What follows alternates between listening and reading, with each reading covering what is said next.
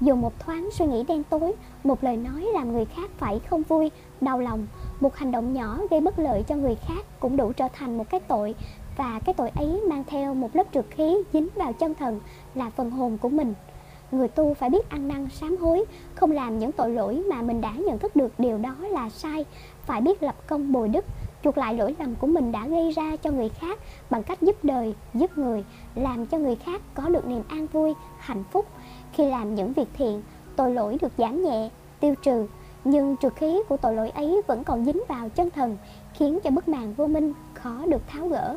Để có thể thanh tẩy được trượt khí này thì người tu phải để cho tâm tánh mình hướng về đạo pháp, hướng về những điều tốt đẹp, lối sống thiện lương, gần gũi kinh sách. Khi ấy, lớp trượt khí sẽ lần lần tiêu tan, mà bên cạnh đó bức màn vô minh cũng dần dần được tháo gỡ để hành giả có thể minh tâm kiến tánh.